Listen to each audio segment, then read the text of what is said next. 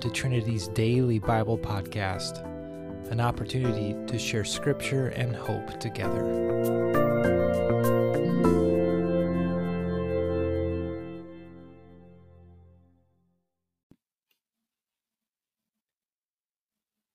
Hi, everybody.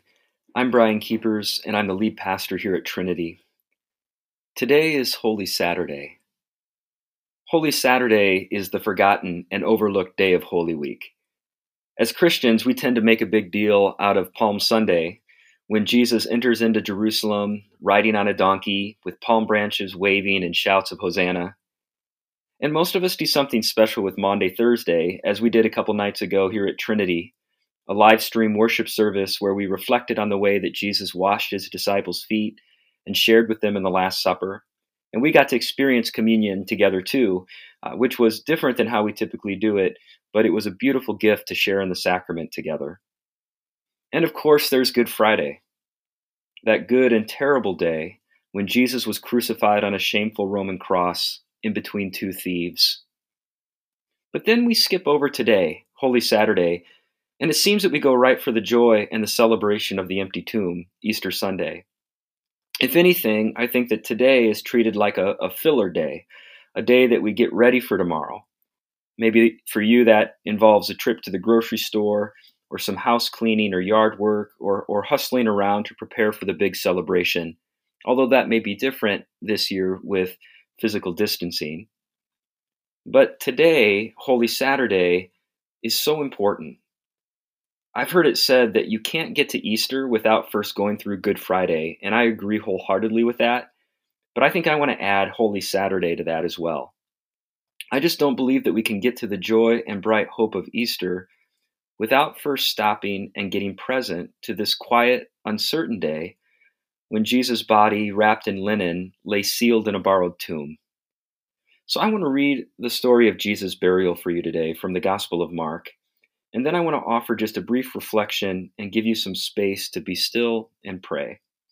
So, hear the word of the Lord from the Gospel of Mark, chapter 15, beginning at verse 42. It was preparation day, that is, the day before the Sabbath. So, Mark's referring to this would have been Friday afternoon after Jesus was crucified, because remember that the Jewish uh, Sabbath went from sundown on Friday to sundown on Saturday. So as evening approached, Joseph of Arimathea, a prominent member of the council, who was himself waiting for the kingdom of God, went boldly to Pilate and asked for Jesus' body. Pilate was surprised to hear that he was already dead. Summoning the centurion, he asked him if Jesus had already died. When he learned from the centurion that it was so, he gave the body to Joseph. So Joseph brought some linen cloth took down the body, and wrapped it in the linen, and placed it in a tomb cut out of rock. Then he rolled a stone against the entrance of the tomb. Mary Magdalene and Mary, the mother of Joseph, saw where he was laid. This is the word of the Lord. Thanks be to God. A friend of mine, Jared Ayers, wrote a really thoughtful reflection this past week for a blog called The Twelve and Jared titled this reflection, A Holy Saturday for the Church. I want to read a portion of that reflection for you today. You can find the entire thing at blog.reformedjournal.com. And I'd encourage you to, to read the entire essay. It's, it's a really wonderful article. But here's the part that I want to share with you. Jared writes I wonder if the strange moment that we're in, and he's referring to this COVID 19 pandemic, might be something of a Holy Saturday for the church in the West.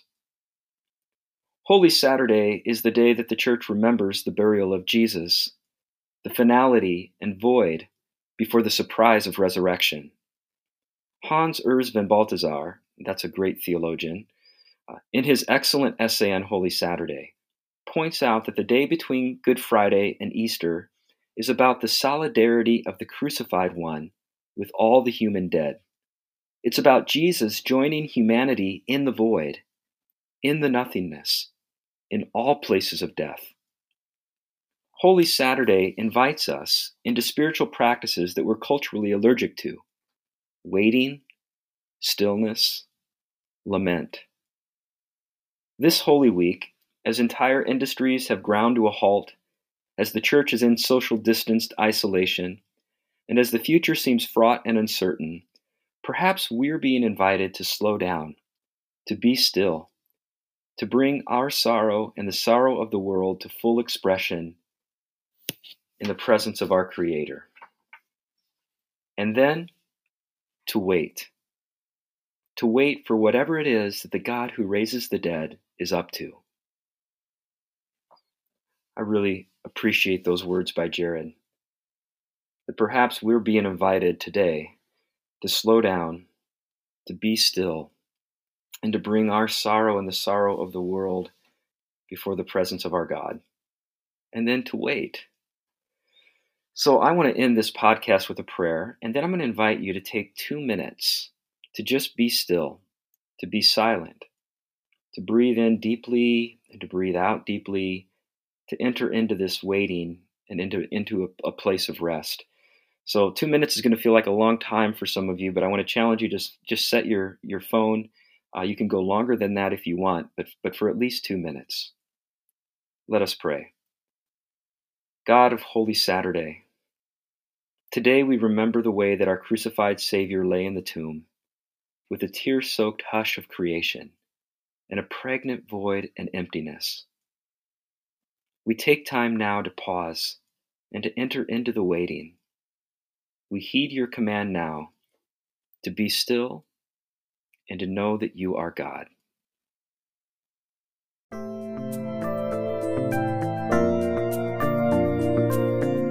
Thanks again for joining us today. We hope to see you next time right here on the Trinity Daily Bible Podcast.